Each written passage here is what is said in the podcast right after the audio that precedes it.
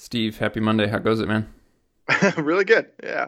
Just got back from a long weekend bear hunting with a bunch of the guys who were, were all going to do the death hike, and we kind of coordinated just doing a, a, fun bear hunt together. So we had, I think, 12 or 13 of us yeah. met up and uh, put some bears down. It was a fun weekend, man. Got to hang out with some great guys, and I just kind of packed a camera around and took some photos, and yeah, just had a good time. Yeah, that's cool.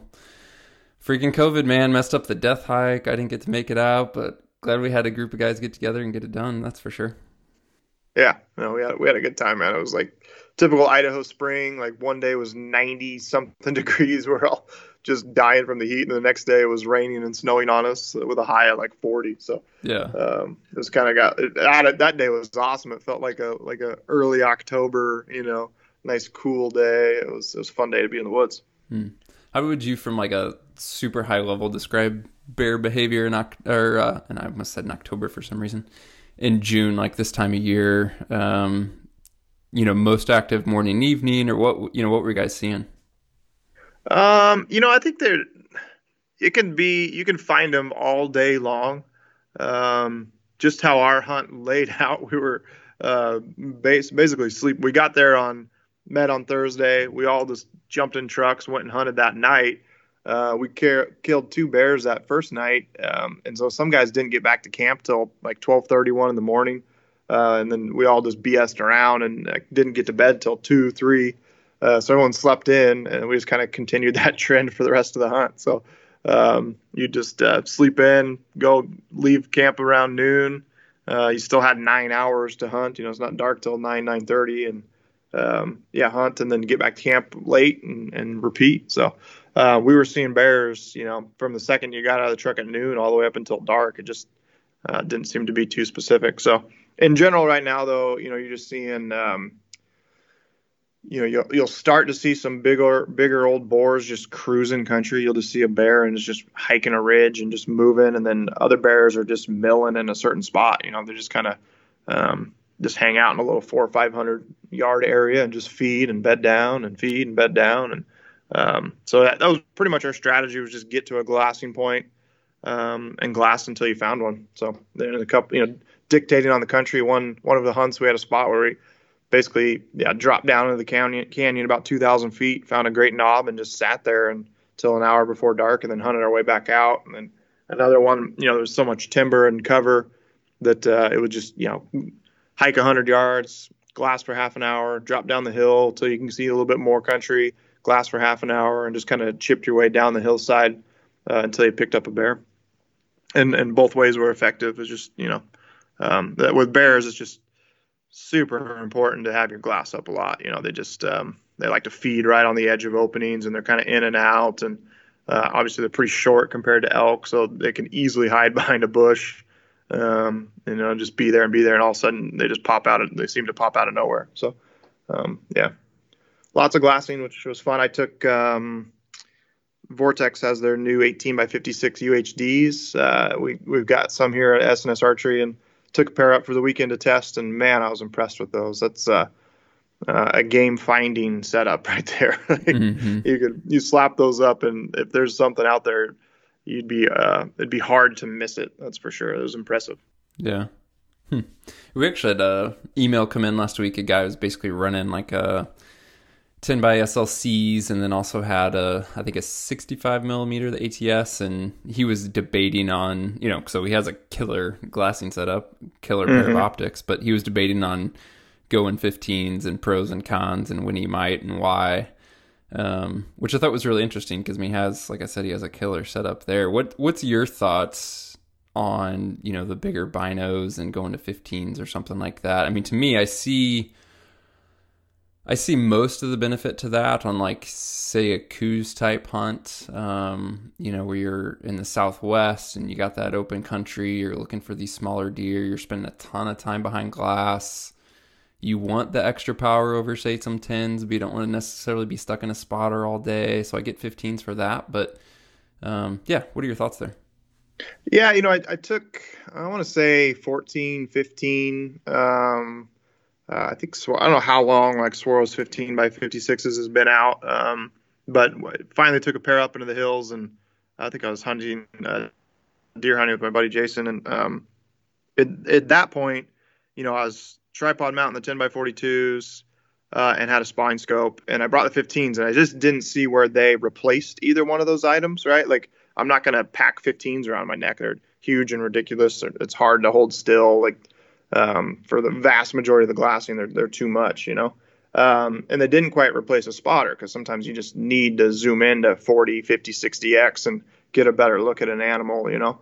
Um, so to me at that time, it just didn't, like, I don't know, I, I didn't see where they fit. Um, these 18 by 56s, though, they're getting, you know, that eight. I do a lot of glassing through the spine scope at 20x, and his 18s are getting really close to that, um, to where that little bit of extra magnification kind of helps. So I don't know. I'm going to play with it more this summer, and and basically, to me, it's uh, being weight conscious backpacking. I think it's probably beyond overkill to pack, you know, 10 by 42s, 18 by 56s, and a spotting scope. It's like you got to pick between the 18s or a spotting scope.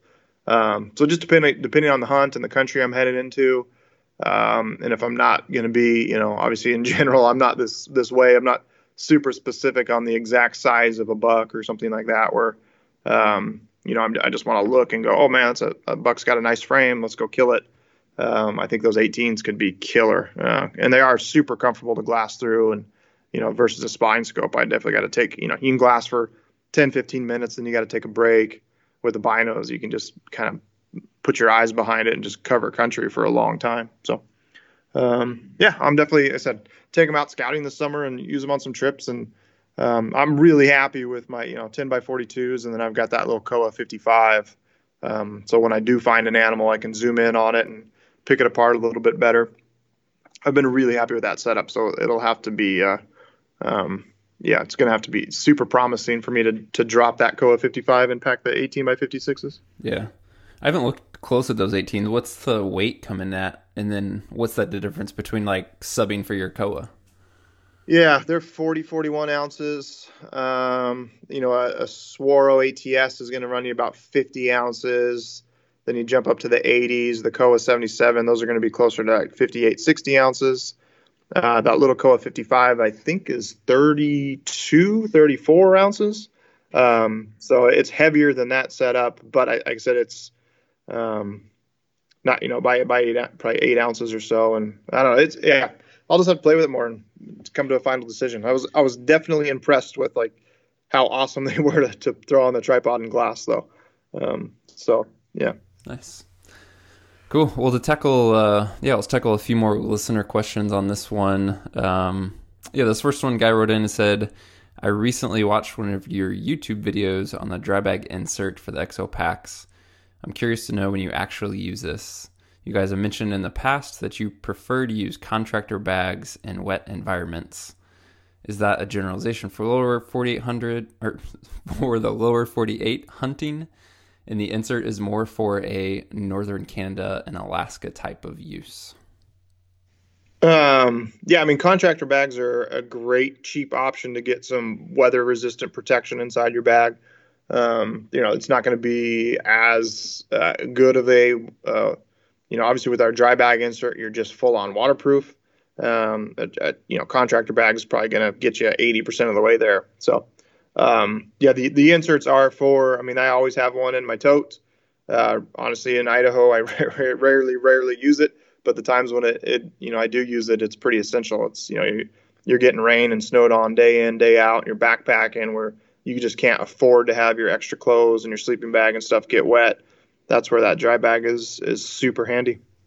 Um, we had several questions, Steve, after our uh, Pack Essential series. Guys were questioning what what were you talking about with the gloves? You mentioned, and uh, maybe we didn't like enunciate clearly enough, but the rag wool gloves. maybe we sped through that word and they're like, "What is he talking about?"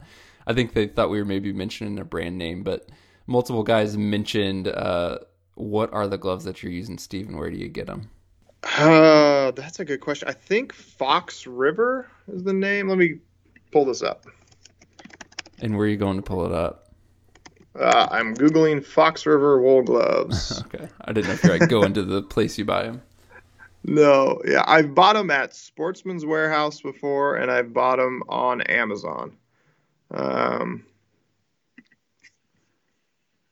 I'm not seeing the There's a ton of options on Amazon. I know There's that. a ton know of options, specifics, yeah. but Yeah, so Fox River men's gripper rag glove. Um, it's got you know it's just a wool glove. It's got black little dots all through the palm and fingers for traction.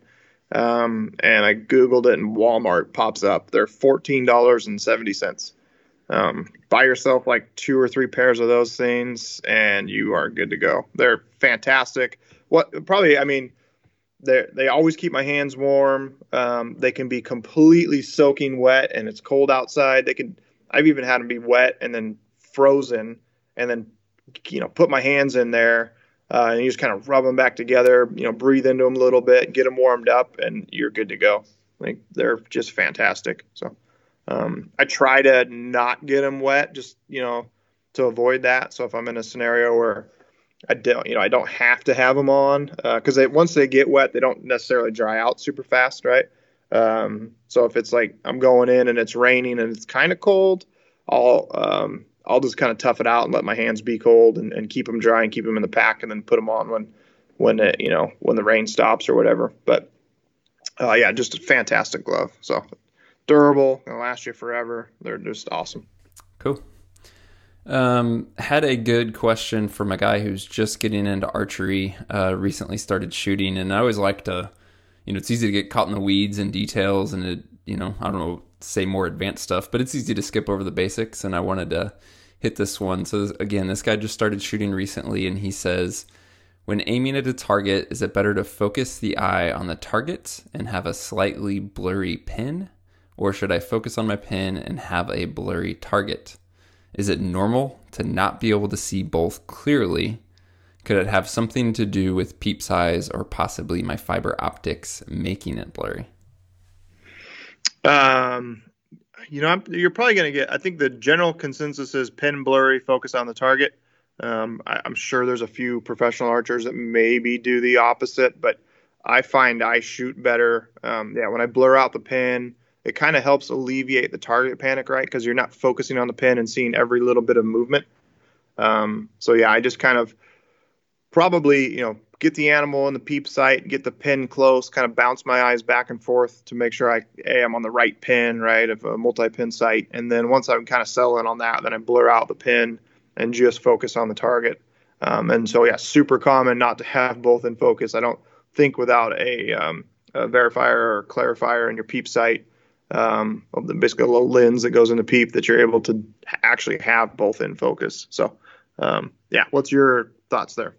Yeah, it's basically what you said. I mean, for me, it's kind of a two step process of as I get to full draw and I'm trying to acquire a target, I'm also focusing, as you said, on the pin, mainly for pin selection. And, this, you know, to me, this is like very subconscious. Um, it wasn't until this question came up and I really started thinking about my process that I even realized I did this. But yeah, typically at the beginning, um, you know, of a shot sequence, coming to full draw, acquiring a target within the field of view of the sight housing. I will focus on my pin briefly, make sure I'm selecting the right pin.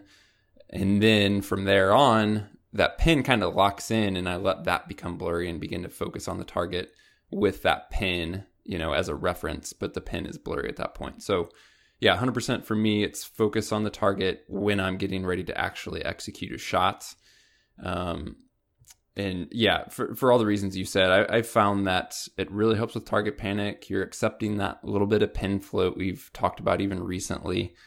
Um, and you know, just allowing that to kind of blur and be there. And in the end, if you if you focus on the pin and when the pin starts to waver off of the spot, you're going to try and put that pin back, if that makes sense. But what you'll find is when you focus on the target, that pin floats there and the pin's kind of just naturally going to wander back to your focus point. Um, so if your focus point's the target, your pin's going to wander back to the focus point, even with a little bit of float. And so that's typically what I'd recommend. you can, uh, you mentioned Steve, like some target guys will run lenses in their um, setups. And this guy did ask, does it have something to do with his peep? You will um, get a different amount of field of view based off of your peep size. Um, so you can somewhat manipulate clarity there, but you don't want to, in my opinion, for a hunting situation, change peep size for that reason. Uh, we talked, I think, maybe even the past Monday minute about how you want to match your peep size to your sight housing so that you kind of have that concentric circle lined up properly. So it can be manipulated somewhat, uh, but I wouldn't necessarily do that for a hunting situation with your peep size. Um, yeah, so for me, it is target focus pin blurry. Nice. All right, let's uh, let's hit one more, Stephen. This is a mule deer question. Uh, we have mule deer episodes dropping soon, so hopefully we will be answering a ton of mule deer questions over the coming weeks. We have some great interviews that we've already recorded. Uh, we're to have full episodes on scouting and glassing and shooting and stalking and uh, yeah, talk a lot about mule deer here in the coming few weeks. But this guy wrote in and said he has his first archery mule deer tag in Colorado after three years of building points. And in the meantime, he's been hunting elk in Colorado. Didn't say where he's from, but he's uh, not a resident. He says the Colorado season starts on September 2nd. I'm planning on getting there three days early to scout, and then I'll have around five days to hunt. From Google Earth and e-scouting, he's marked 12 basins that he hopes holds deer, and he's basically made a 25 to 30 mile loop that he could hike and see all of those basins. Uh, he says his goal is to do a spot and stalk archery hunt, bring home any buck, especially with this being his first mule deer hunt. His question is if you had three days to scout and then five days to hunt an area, would you speed scout every basin or multiple basins and pick the best area to head into for opening day? Or would you spend all three days scouting the first area you find deer and try to kill one on opening morning? knowing that if it gets blown out, you don't know which basin is your best backup go to. So again, he basically has three days before season starts. He's questioning I have 12 basins picked out. Should I try and go scout out 12 basins and see which ones look best? Or should I basically scout until I find deer, stick with that deer, pattern that deer, and then try and make a play opening day? What are your thoughts there, Steve? Um, my first thought is if he is on limited time, right? He's let's say he's in Missouri and he's going out there for the deer hunt, uh, and he's got he could take a week off. I would not go out there before the season opens. Uh, to show up three days early and essentially lose three days of hunting time doesn't make sense to me. Um, so I would just show up like the day prior, uh, hike into a basin um, so that when you wake up, you know, and maybe glass something up that night, if you're lucky and you, you nail your your e scouting right, um, and then uh, you know nails you find a buck and then wake up that morning and, and hunt them and find find them again, bet them down, and go stalk them. So, um, but if it's you know the t- the calendar works out that way to where the days he can take off, he just is going to end up there three days early, and, and he might as well. Um, then yeah, I would definitely have a strategy to cover as much country as possible. I'd have a, a place you glass from first light. Um, I'd glass till 10 a.m. I'd spend from 10 a.m. to um, 2 or 3 p.m. basically covering country, hiking to a new spot. If you can, ideally, um, I'd be like traveling along a ridge line with some areas that maybe look like bedding uh, areas like underneath me. Um, to where I could, you know, be productive at noon, just be pull up the glass and as I'm hiking, look behind every tree that's down there below me, um, and then find a, and then basically work your way towards an evening glassing point. and I would just repeat that um, for the first, you know, the, that first couple days, and, and just find and I would, um, yeah, I guess if I if say the first night he finds a basin uh, and it's just loaded with bucks, uh, he it, it looks huntable, everything looks great I, I do think it'd be smart to continue to cover country because the, the Bucks aren't going to leave that basin most likely, or if they do, they're going to feed just to the next one over. You know, I'm not. Just depends on what the country looks like. But in general, those early, you know, uh, late August, early September. I think he, in Idaho, you got about till September 10th uh, as a general rule. They start to kind of rub off the velvet, and then they're going to start acting a little bit different. They may drop 500 to 1,000 feet down the mountain um, just kind of start transitioning into kind of more timbered areas. Um, that happens in Idaho around the 10th, is from my experience. So, um, but yeah, in general, he, they, they should stay in that spot. So yeah, if he finds a basin that's, you know, there's six bucks in there and it's good huntable country, um, yeah, I'd maybe glass it for like an evening and a morning, and then that next day kind of move to the next basin and just keep covering country. And if he doesn't find anything that's better, I, would be back there the night before the opening uh, opening morning and uh, locate him, and then wake up in the morning, hopefully relocate him and, and go kill one. But so I, still think it's a better plan just to to be out there. Um, if if you're going to be taking the time off, you're up there in the mountains with a bow in your hand. It, it might as well be hunting season. There's not a whole whole huge advantage um, to getting there early. Um, and the and the one thing too about getting there, if you get there too early, um, it's kind of a pro con. But uh, there there might be some local guy that scouted up that basin and that buck already. Uh, and you get there and you're like three days early just watching the country, and then all of a sudden opening night before opener rolls in, yeah. like three guys hiking to that same basin. Um, that kind of shoots you in the foot. So that's a good point. Um, yeah. So but if you if you get there the night before and there's guys in the basin, then you're automatically going to know like, okay, I'm going to keep moving until I'll, i find a basin that no one else is hunting. Right. Yeah. But I have no idea what the the pressure's like, and um, in Idaho, it's you know general. It's pretty rare that we bump into guys when we're back there. So. Hmm. Yeah, to me, like 12 basins in a 25 to 30 mile loop sounds super aggressive, you know, in a few days. Like it's doable, but how much time you spending glassing at that point? I mean, my first thought was kind of take a hybrid approach of, you know, picking, like you said, smart travel routes where maybe you can cover four to five basins like pretty efficiently.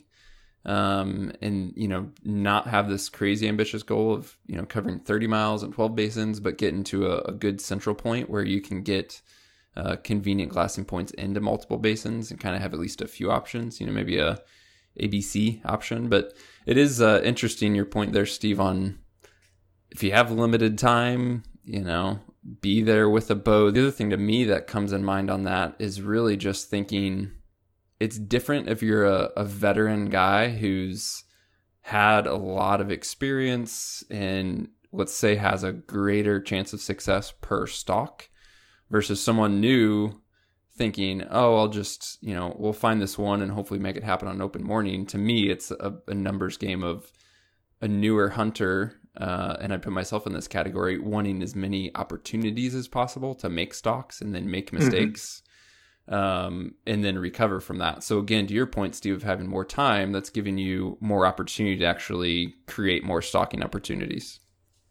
Yeah, yeah. I, I guess going back to his original question on how many basins to cover, it's basically one glassing point per morning, per evening. So two per day is the most you're going to cover.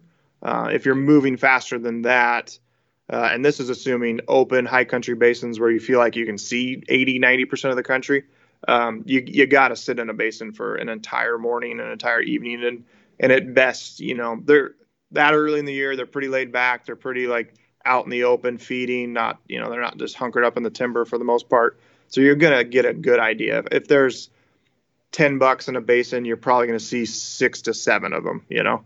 Um, so that, that in a full morning or a full evening sit, but I would not move any faster than that. So if he's got three days, he's basically six basins is max he could cover.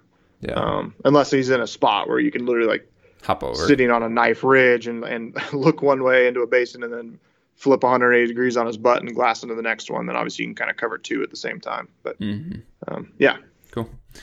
yeah, as we said, guys, a lot more coming on uh, those topics specifically that we'll be going much more in depth on for sure. So hopefully, good relevant content to come for you guys. If you have any other questions for us for future Monday Minute episodes, just send us an email to podcast at exomountaingear.com. And thank you guys as always for tuning in.